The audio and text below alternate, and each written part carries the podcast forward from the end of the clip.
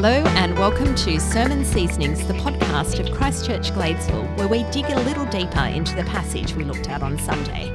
I'm Mandy Curley, and on Sunday, Andrew Levy preached as we looked at Ephesians chapter 4, verses 1 to 16, and thought about the way we are to live a life worthy of the calling we've received. Andrew helpfully showed us the unity we have in Christ, yet the diversity that exists within the family of God as we seek to give glory to the one God and Father of all, who is in all and through all and over all. Andrew, thanks for joining us today. Thanks for having me again. You keep inviting me back. It's very kind. Uh, excellent. So, uh, we don't have Dave today. Unfortunately, he's unwell and currently having a COVID test. Uh, so it's the two of us. Uh, so, Andrew, what are we going to do today? Well, we're going to have a quick look across the passage and bring up some of the points that I raised out of the sermon uh, on Sunday. I wanted to, to start just in the first section, if we could, uh, just to pick up on the idea of unity versus maybe a concept we hear a bit about in our modern society loyalty. So, mm. what's the hmm. difference between unity and loyalty? Because uh, in uh, chapter uh, 4, verses 1 to 6, we were talking about how we have unity uh, mm. together as the Church of God. And the first verse is actually stronger than we have in the English version. Uh, when um, the Apostle Paul says, As a prisoner of Christ, then, I urge you to live a life worthy of the calling you have received. Mm. Literally, it's the calling to which you have been called. so he wants to go call, call, call, call, call. And uh, as I said on Sunday, which I believe comes truly from the mm. passage, that the calling language is salvation language. Yep. And he's talking to Jew and Gentile about how they have been uh, saved in equal measure mm. because of the work of the Lord Jesus Christ. Saved by grace, uh, where they were dead in their transgressions and sins and now have been made alive in Christ. That's what we learned from chapter 2. It applies to both Jew and Gentile. They've been called, both of them, uh, both groups, Jew and Gentile, uh, to this great salvation. And now they have to live a life worthy of it. Mm. And Paul points to the fact they are to be united. Yeah. So I was going to read, if I read that section from, from one to six, which just gets the picture. So, as a prisoner for the Lord, then, I urge you to live a life worthy of the calling you have received. Be completely humble and gentle. Be patient, bearing with one another in love. Make every effort to keep the unity of the Spirit through the bond of peace. There is one body and one spirit, just as you were called to one hope when you were called, one Lord, one faith, one baptism, one God and Father of all, who is over all and through all and in all. So, the beginning of verse 3 make every effort to keep the unity of mm. the Spirit. This isn't Paul now contradicting himself. We are united mm. in Christ. Yeah. And, um, but he is reminding the Christians in the church in Ephesus, and he's reminding us through this apostolic word that we have here in the scriptures to us that actually unity is something that Christians continue to work at. It's not mm. something we just accept quickly and take for granted thereafter. We have to uh, live it out and that's why uh, the the call is so active to mm. live a life worthy of the worthy of the calling you have to which you have been called. called. Yeah, and because you can't get away from that fundamental unity that's here. You know, like could he have used one more often? No. one, one, one, one, one, one, one. Yeah, you know, there is a point that Paul is making about that unity that we have. And I think that's actually one of the things that we've seen so powerfully throughout Ephesians so far is the the way that we are united in Christ and all of what it means. And just I mean, I'm mind blown every time we think about what it means that now in Christ I am included in Him and I'm united with Him, and I am I can honestly talk about being uh, seated with Him in the heavenly realms right now. That there's a fundamental change in my identity in terms of my relationship horizontally with the Father through Christ. Vertically? Oh, sorry, vertically. It's because I'm also trying to think about the horizontal change that happens because his spirit now lives in me. His spirit lives in you. His spirit lives in all of the believers. And so I've been united to them at the same time as I've been united to the Father. Yeah, for sure. I don't want to preempt what Dave will be speaking about in a couple of weeks, but it's really that idea of the two becoming one, mm. where we were separate from God uh, and under his judgment, Christ has uh, brought us into relationship uh, with God, full and united relationship with God uh, by forgiving our sins and completely dealing with them at the cross, so that we are now united with with God. Like you said, our identity is no longer separate from God; it's actually found in Christ, and that's where the the unity. Uh, resides, and that's what Paul is calling both Jews and Gentiles, people from different backgrounds, uh, maybe have had different languages, different experiences, different social classes, all the, for all the difference that humanly speaking they could point to as being separators. In Christ, they are united together and uh, can call each other family. Yeah. And so how is that different to to being loyal to someone? Yeah, uh, you hear in our modern society um, that uh, concept of loyalty as being a really high kind of, in a human sense, calling, if I can put it that way. Uh, that uh, people are called to be loyal to the people that they want to be with. And you even hear that in church circles. And uh, there are stories going around now where that seems to be a real uh, point there that you needed to be loyal, especially to a church leader or something like that as well. Now, the concept of loyalty and unity has a lot of overlap for sure because uh, they can uh, look like a, a sense of a coming together, staying with each other, um, remaining, you know, in the same direction Yeah. uh, as each other as well. But uh, as I was looking through and thinking about this as a potential application point from the sermon on Sunday, which I didn't in the end use, uh, I just noticed that the language of loyalty seems to stop in the Old Testament. It doesn't come through to the New Testament. And Christians in the New Testament are not called to be loyal to Christ, they're called to be united in Christ. And so um, the difference um, between unity and loyalty, in a sense, is loyalty says that there are two separate entities which kind of combine together but remain two. Where unity is the two becoming one. We're not separate from Christ and we kind of go with Christ and decide to be loyal to him, uh, like we would the king in the Yeah. Old Testament. Uh, for us in Christ, we've become one in Christ and therefore uh, united together, which is a deeper and more fuller experience than just being loyal in Yeah. a sense.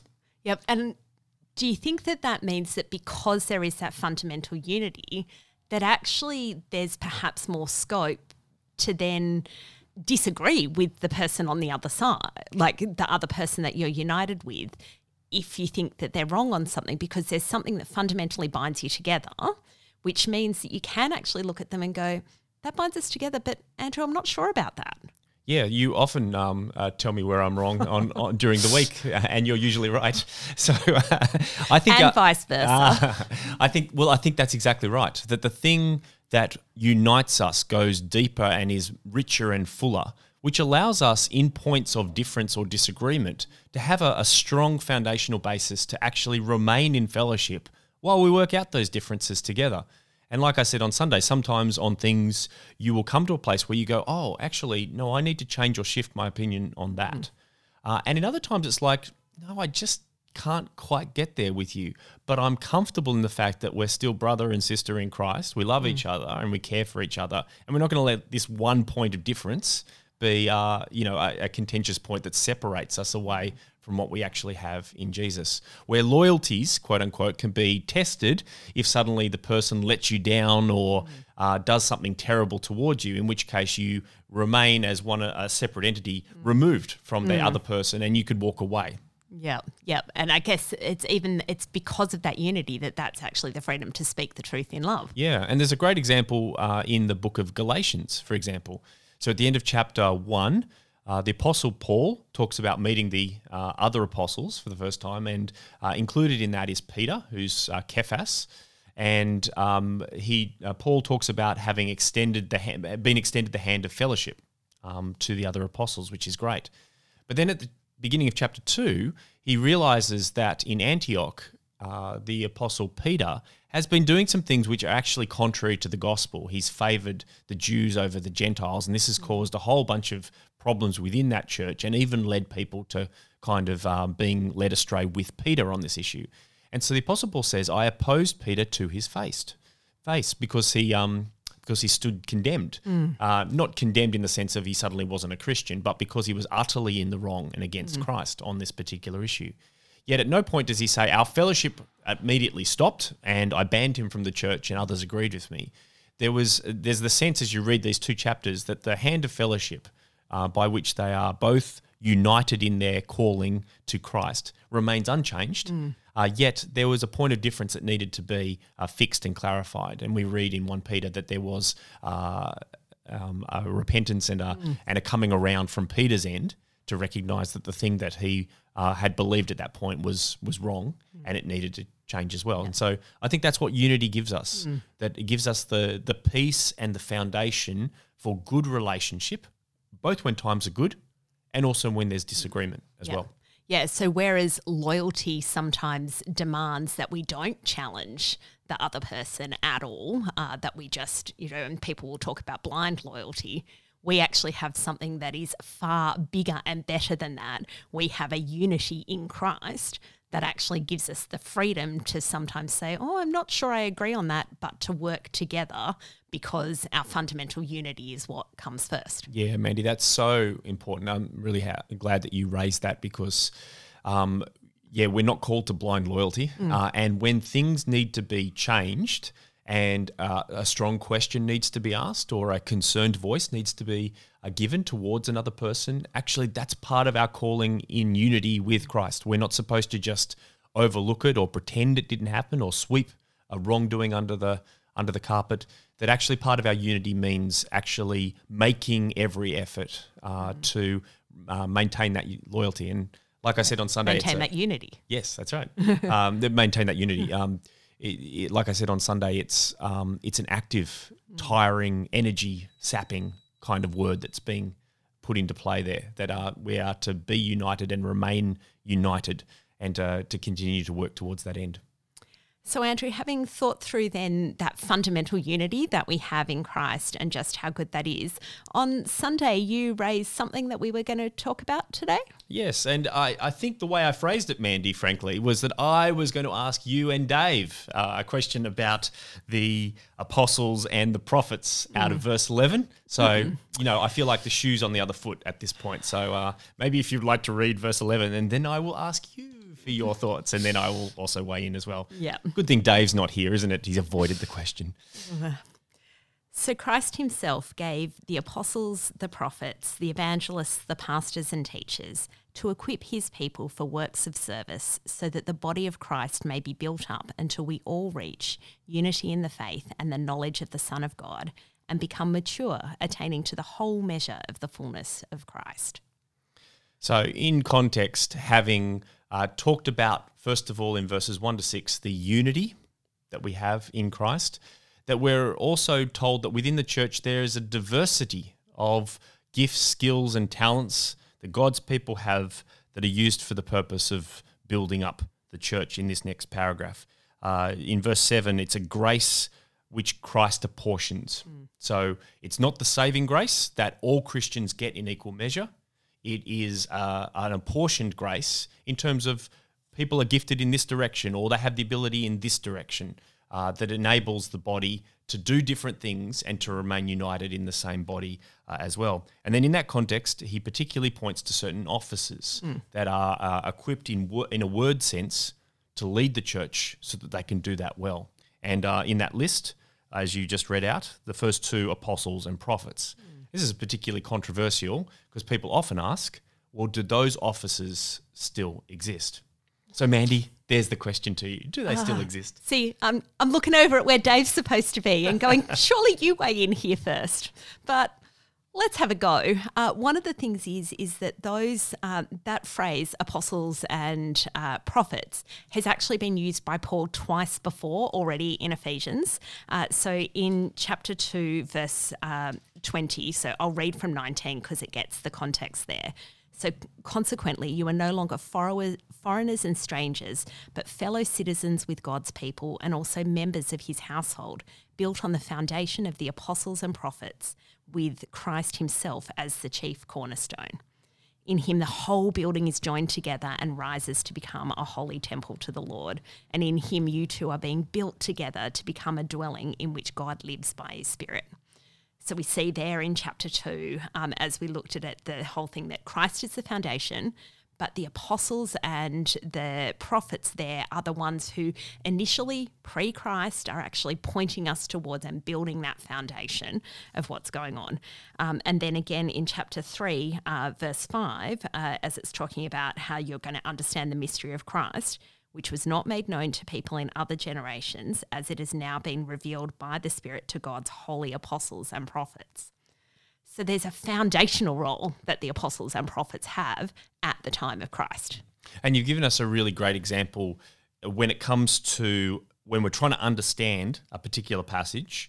Uh, the Bible's built with context around mm. it. And so it's actually worthwhile looking around how the Apostle Paul has already used these titles in particular to help us to understand what's going on. And you're absolutely right to go back the previous two chapters because he's actually put apostles and prophets together mm. as uh, two uh, particular offices that have been given to people under God for the purposes of building his church. Mm. These yep. are foundational roles. These are builder roles mm. through the word of God. Yep. And they're connected to Jesus and and his ministry. So I think we see um, if we go to Acts, which we looked at uh, last was that last year? Yep. I get so confused now as to what year is what. Who knows what year it is?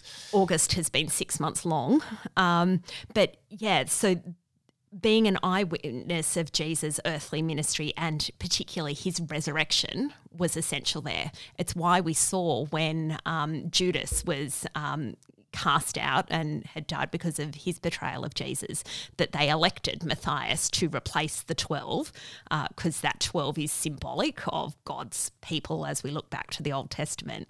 But then when you get Paul, Paul specifically talks about himself as being an apostle abnormally born uh, because he had a specific role that God had given him to do. Um, and he has this personal encounter with Je- the risen Lord Jesus that is actually markedly different to anyone else's conversion that I think I've ever heard of. It's true.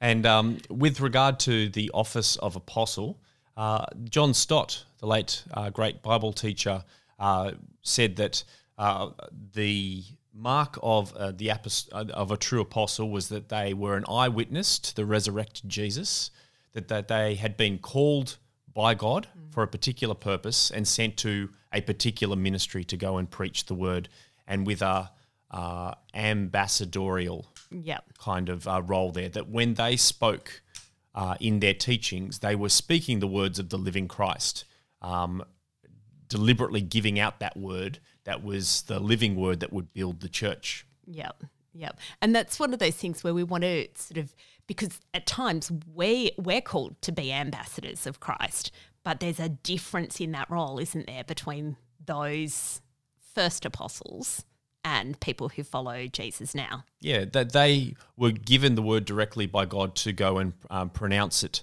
to uh, to the people, uh, to God's people, to, to to grow them and to uh, even to bring them into the kingdom.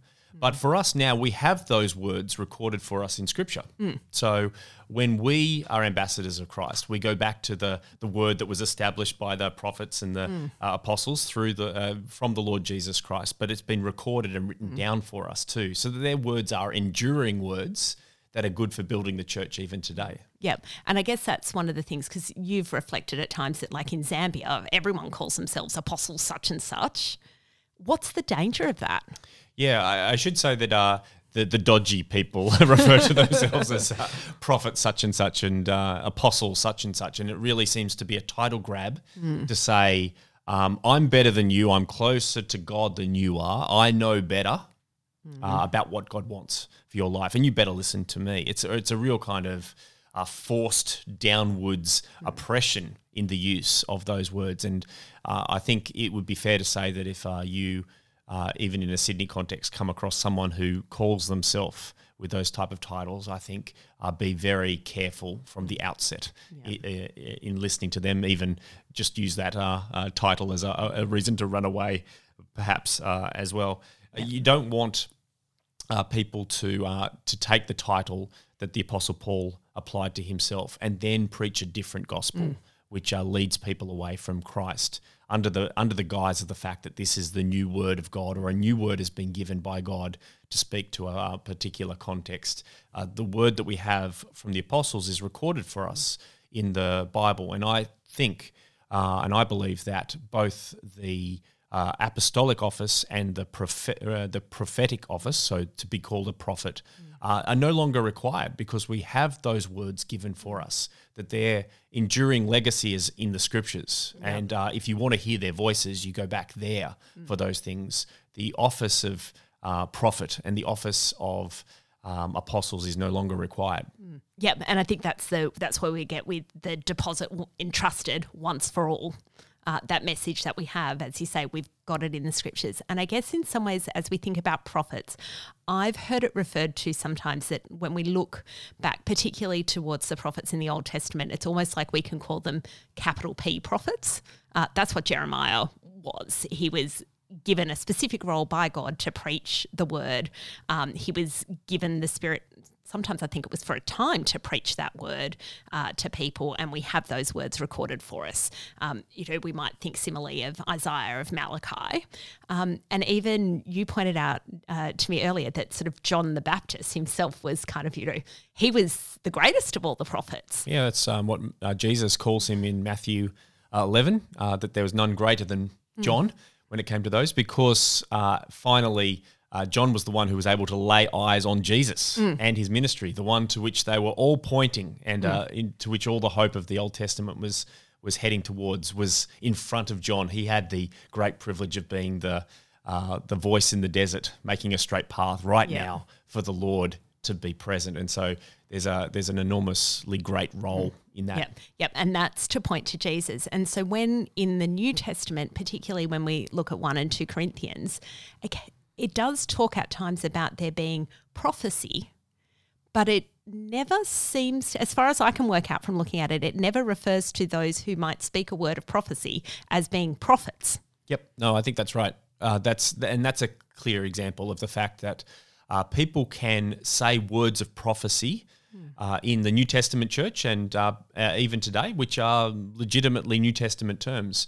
But we don't embrace the office of prophet when we do. Uh, the reason is, of course, that we're not we've not been commissioned with a special word by God, where God has appeared to us and told us to uh, particularly speak into this context. We've interpreted the scriptures mm. given to us, and so where people have um, have been led and understood by the Spirit to um, uh, to read the Word of God and to see an application in a particular time. That's what we might call a, a word of prophecy that's mm. good for building up the church, uh, but it's still based on the Scriptures, yeah. not on a new uh, vision or a new word mm. given from God directly to a person. Yep. And the scriptures themselves specifically say that the scriptures are what are to then be used to weigh that that prophecy and to make sure that it is actually consistent with God's word revealed to us. Mm. So I think uh, when it comes to verse 11, the prophets and the apostles at the beginning uh, were there legitimately at the beginning of the building of the church. They're mm. given the word of God.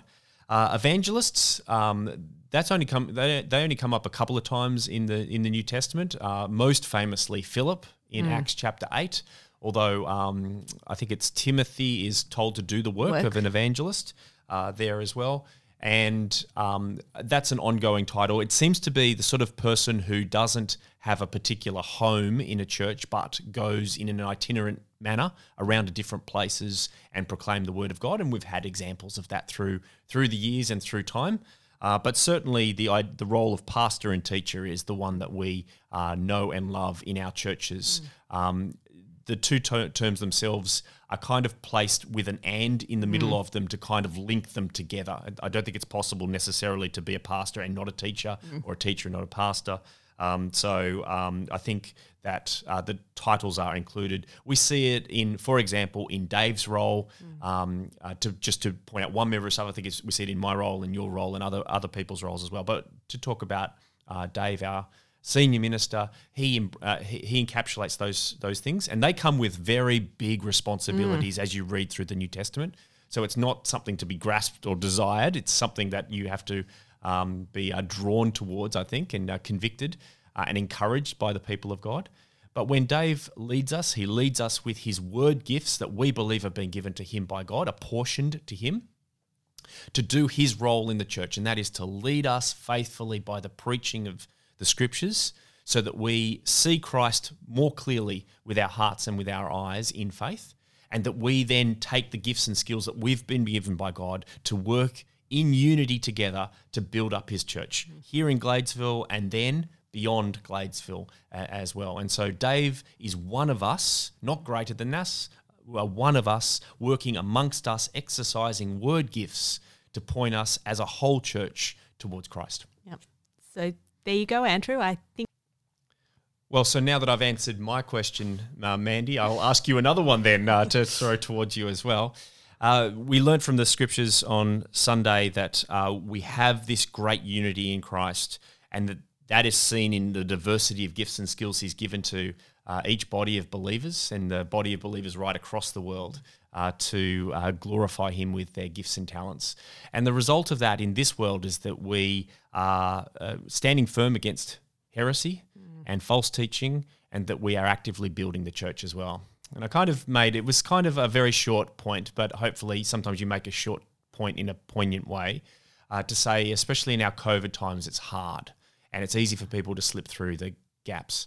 You're our director of um, membership, and it's not just solely your job to be responsible for it. Uh, it's not like I can say, "Oh, I'm mission, so I'm I've got nothing to do with looking after people," uh, but it is a particular focus of your area as you're looking around, seeing the circumstances we find ourselves in, how are how are there practical ways that we can be making sure that no one slips through the cracks and that people are still being encouraged to see the unity and exercise their diverse gifts? Yeah, it's I mean it's a huge one and in some ways you're right. It does feel like it's something that's occupying a lot of my my thinking time because one of the things is is that the way that we normally do that is just getting to eyeball people. Uh, because as we see people each week, uh, you notice who you're not seeing. Um, as we see people each week, you notice the the look on their face or the just slight withdrawal. And so you can walk over to them at morning tea and and say hi. And that's not just me that does that. You actually i think one of the things that i love most of all on sunday is often standing back at at morning tea or at afternoon tea or at supper and actually watching our church family do that with each other. No, I definitely uh, agree with that. I think the best sound at church at the end is just the the voices of the people all together, uh, just enjoying each other mm. and uh, loving conversation and fellowship with each other as well. Yep. And so I think that is one of the things that is hard about this separation that we're suffering at the moment uh, because of COVID. And I think we see it in lots of little ways, particularly in our growth groups. Um, so growth group attendance has been significantly higher in this last term uh, than any other time. And I think it's because the people who are members of those groups actually need connection. And so they want to be there even when it's not as good as being there in person. Most of us can say that. Um, but it's so much better than just not being there at all. Um, and so we're seeing people come and connect and care for each other.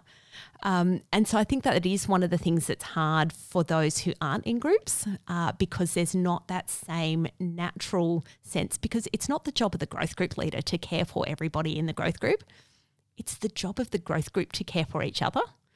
And so you're a member of a group that's got 10 or 12 people in it. It means that there's 11 other people who are also looking out for you. Mm, even the growth group leader needs to be looked after. Yeah, yeah. And I think at the moment, uh, shout out to anyone who's in a growth group and not a growth group leader. Send your growth group leader some love this week. um, but I think there's also the sense of one of the beautiful things that I'm seeing is the people who are wanting to know, well, hang on, who's not in groups and how can I reach out to them? Uh, the stories that I hear of people who are sending text messages and letters to other people um, who are looking out on the on the chat and you know you see in the chat sometimes particularly in the morning where people say hi to each other and you see that and sometimes i realize people who I didn't know know each other are actually connecting with with one another. And I think that's the thing as a wider body we need to keep doing. The starting the Zoom watch along for morning church has actually been a really nice moment of before church it feels a little bit like when you used to turn up to church and you see some like literally a face pops up on the screen and kind of conversation stops and people turn around and go, Oh, hi, Andrew there's just that nice sense of because what we're missing is each other. Mm. And so, one of the, I'm hearing you say one of the first things that you look for is is people being active and engaged. And when you're looking around, say your growth group or even just members of the church that you would normally connect with, and you, you're not seeing them as connected anymore, then reaching out early um, might because they're they're not being around might be a sign that they're struggling a little. Bit. Yep. Yep. And I think that's it. And even the whole thing of that this is, I mean, it was I'm trying to not watch those press conferences anymore because they get a bit hard. But when the uh, chief psychologist was on, he said this is actually, for most people, one of the uh, most difficult sustained um, trials that you're going to face. And so I think having that other person centeredness, that as we're growing in maturity, actually going the whole, hang on, if I'm feeling a bit down, chances are someone else might be feeling a bit down as well. And so, even in that moment, not waiting for someone else to come to me, but actually reaching out, making that connection with them, we're doing it for the sake of them. But can I tell you that the payoff is you're going to feel better for it too? Mm, nice.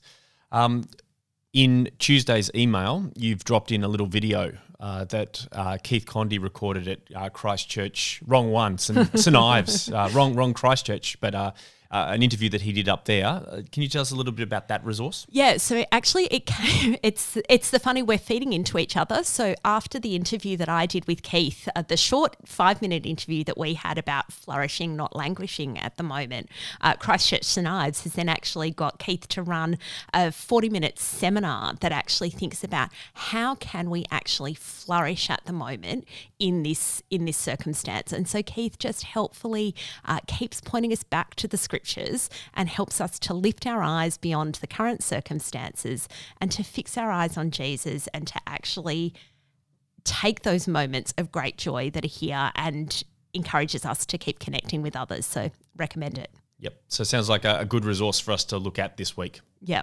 So um, I think that's us for today, Andrew. Thanks so much for not just preaching on Sunday, but helping us today to dig a bit deeper into God's word and keep thinking it through. Thanks for having me. You're welcome. We'll be back again uh, next week as we tackle the second half of Ephesians chapter 4 and think about how to live as Christian people. I've been Mandy. And I've been Andrew. We'll see you next week.